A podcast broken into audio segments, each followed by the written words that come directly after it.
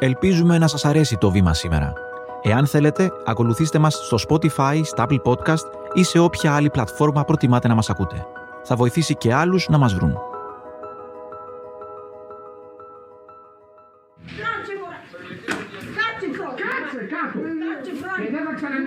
Στον Κορυδαλό τώρα και στον Νίκο Ευγυρία, όπου βρέθηκαν σε άθλιες συνθήκες διαβίωσης δεκάδες ηλικιωμένοι, αναμένεται εντός της ημέρας κλιμάκιο ελεγκτών, με την σφράγιση του χώρου να είναι θέμα χρόνου όταν θα μετακινηθούν από εκεί και οι ασθενείς. Βία κατά της τρίτης ηλικίας. Ένα ζήτημα που είναι εδώ, αλλά ελάχιστα συζητάμε. Ποιο το μέγεθός του και πώς το αντιμετωπίζουμε; Ακούτε το βήμα σήμερα. Είμαι ο Γιάννης Διαμαντής και είναι Δευτέρα 8 Ιανουαρίου. Η Λιάνα Δανέζη, δημοσιογράφος στο Μέγκα και μέλος της ερευνητικής ομάδας Zoom στο Βήμα, είναι εδώ για να μας μιλήσει για αυτή την εξαιρετικά ενδιαφέρουσα έρευνα που έκανε.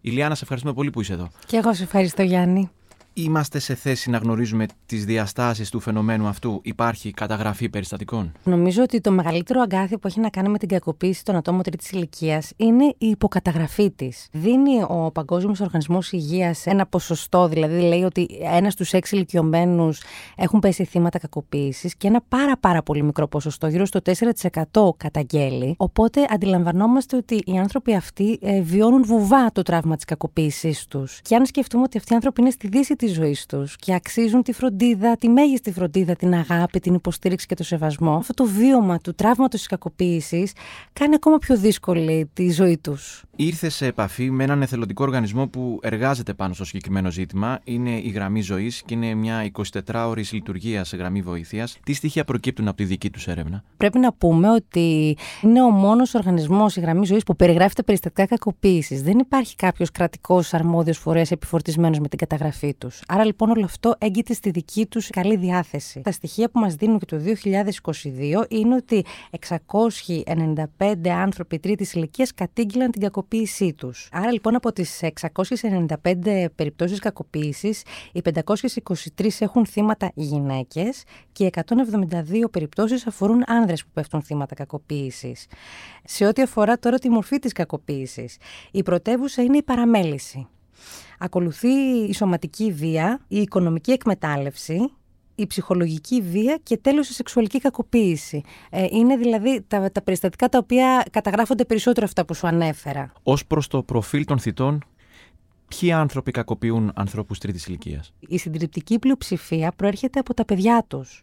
Στη συνέχεια ακολουθούν άνθρωποι από το οικείο περιβάλλον που τους φροντίζουν και μετά είναι οι σύντροφοί τους, αλλά και άνθρωποι που υποστηρίζουν μονάδες φροντίδας ηλικιωμένων. Οι περισσότεροι μας είπαν ότι δεν το καταγγέλνουν ακριβώς γιατί είναι συναισθηματικά φορτισμένοι. Για να καταγγείλεις ένα περιστατικό θα πρέπει να βγει η κακοποίηση έξω από τα τείχη του σπιτιού σου, να αποτανθεί σε μια υπηρεσία και να καταγγείλεις το ίδιο το παιδί σου. Είναι μια συνθήκη που οι ίδιοι δεν την αποδέχονται, οπότε προτιμούν να υποστούν την κακοποίηση. Παίζει ρόλο το φύλλο του θύματος; Με βάση τα πρόσφατα στοιχεία του 2022, βλέπουμε ότι είναι πολλαπλάσια τα θύματα που ανήκουν στο γυναικείο φύλλο και είναι θύματα κακοποίησης. Αυτό είναι αποτυπώνει μια τάση και μάλιστα μιλώντας και με το σύνδεσμο μελών γυναικείων σωματείων Ηρακλείου που έχει φτιάξει ένα ξενώνα για κακοποιημένες γυναίκες και παιδιά, μας είπε ότι ένα ποσοστό των τηλεφωνημάτων στη γραμμή υποστήριξης που έχουν για να υποστηρίζει τέτοια περιστατικά, οι γυναίκες που καλούσαν άνοικαν στην τρίτη ηλικία. Η ελληνική νομοθεσία προβλέπει κάτι για αυτή τη συγκεκριμένη μορφή βίας; Mesías.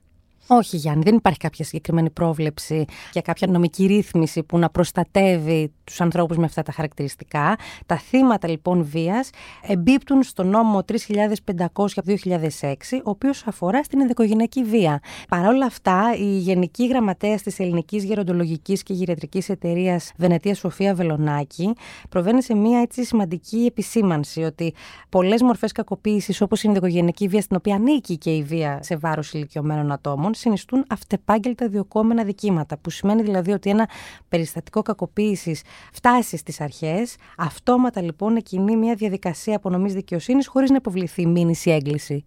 Και ουσιαστικά δρομολογείται μια διαδικασία επ' αυτού.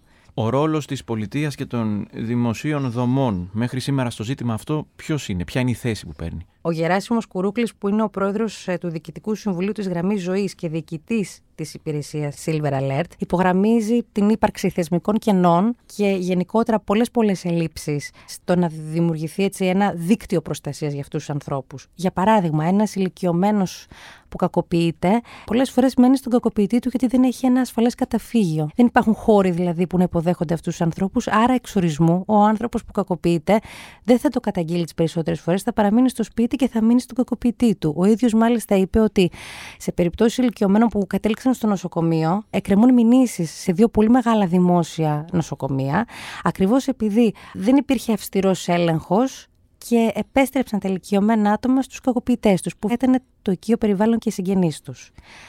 Άρα καταλαβαίνουμε ότι δεν υπάρχει ένα πλαίσιο, δεν υπάρχουν καταγραφές του φαινομένου. Αν κάτι λοιπόν δεν μπορείς να το καταγράψεις και να το σταθμίσεις, δεν μπορείς και να το αντιμετωπίσεις αποτελεσματικά. Υπάρχουν θεσμικά κενά, δεν υπάρχουν χώροι υποδοχής αυτών των ανθρώπων, άρα βλέπουμε ότι υπάρχει μια γενικότερη έλλειψη και αυτό λέει κάτι. Λέει ότι αυτοί οι άνθρωποι ζουν στο περιθώριο. Και έχουμε το ιδιαίτερα δυσάρεστο στοιχείο και χαρακτηριστικό αυτού του ζητήματος ότι τις περισσότερες φορές όπως μας είπες οι άνθρωποι που κακοποιούν τα άτομα τρίτης ηλικίας είναι και αυτοί που τα φροντίζουν. Οπότε τα θύματα μοιραία μένουν συνδεδεμένα με αυτούς και δεν έχουν τρόπο διαφυγής. Θα ήθελα να κάνουμε μια επισήμανση, την οποία μου υπογράμμισε ο Ιωάννης Καρετιανός, που είναι ο πρόεδρος της Ελληνικής Γεροντολογικής και Γυριατρική Εταιρείας.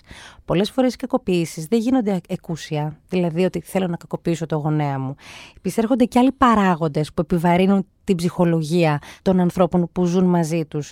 Δεν είναι εύκολη υπόθεση να μοιράζει τη ζωή σου με τον ηλικιωμένο γονέα σου ή συγγενή σου ή φροντιστή. Κάποια από αυτά τα άτομα λοιπόν ενδεχομένως έχουν περιορισμένη υπομονή, αντοχή, δεξιότητες διαχείρισης του στρες και της κόπωσης που προκύπτουν από την φροντίδα των ανθρώπων αυτών και της ζωής μαζί τους. Οπότε όλα αυτά δημιουργούν ένα αρνητικό φορτίο. Έχει μια σοβαρή επίπτωση στους ανθρώπους αυτούς. Δηλαδή, αρνούνται να δεχτούν τροφή, αποσύρονται από τις κοινωνικές δραστηριότητές τους, δεν έχουν ενδιαφέροντα, παθαίνουν κατάθλιψη. Οπότε καταλαβαίνουμε ότι όλο αυτό είναι ένας φαύλος κύκλος της κακοποίησης των ηλικιωμένων. Για τους ηλικιωμένους που προτιμούν να μένουν μόνοι, υπάρχει το κόκκινο κουμπί. Πατώντας το σε περίπτωση κινδύνου, ειδοποιείται τη μη κυβερνητική οργάνωση Γραμμή Ζωής που στέλνει άμεσα βοήθεια.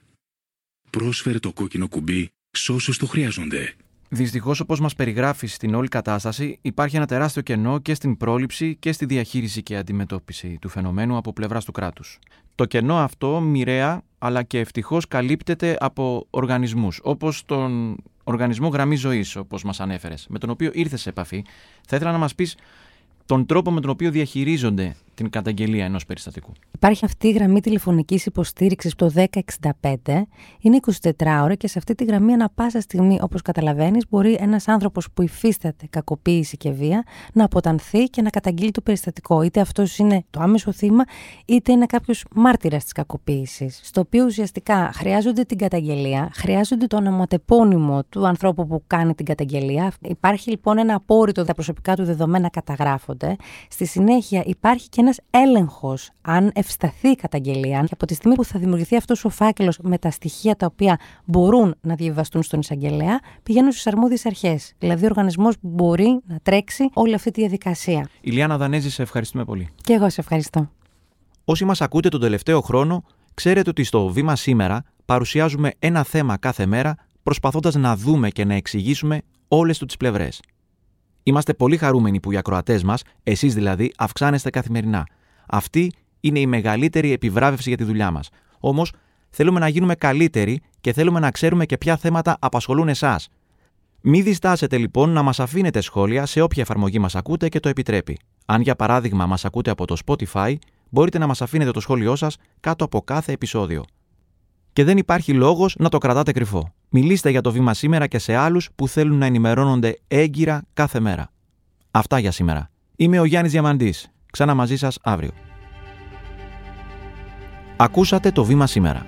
Δημοσιογραφική επιμέλεια Έλενα Κούση. Δημοσιογραφική παραγωγή Σωτηρία Δημητρίου Κατιάνα Καλιγέρου. Ηχοληψία και τεχνική επεξεργασία ήχου Ηλέκτρα Σιθιανάκη Στέλιος Τινανταφύλου. Το βήμα σήμερα. Εξηγούμε τις ειδήσεις.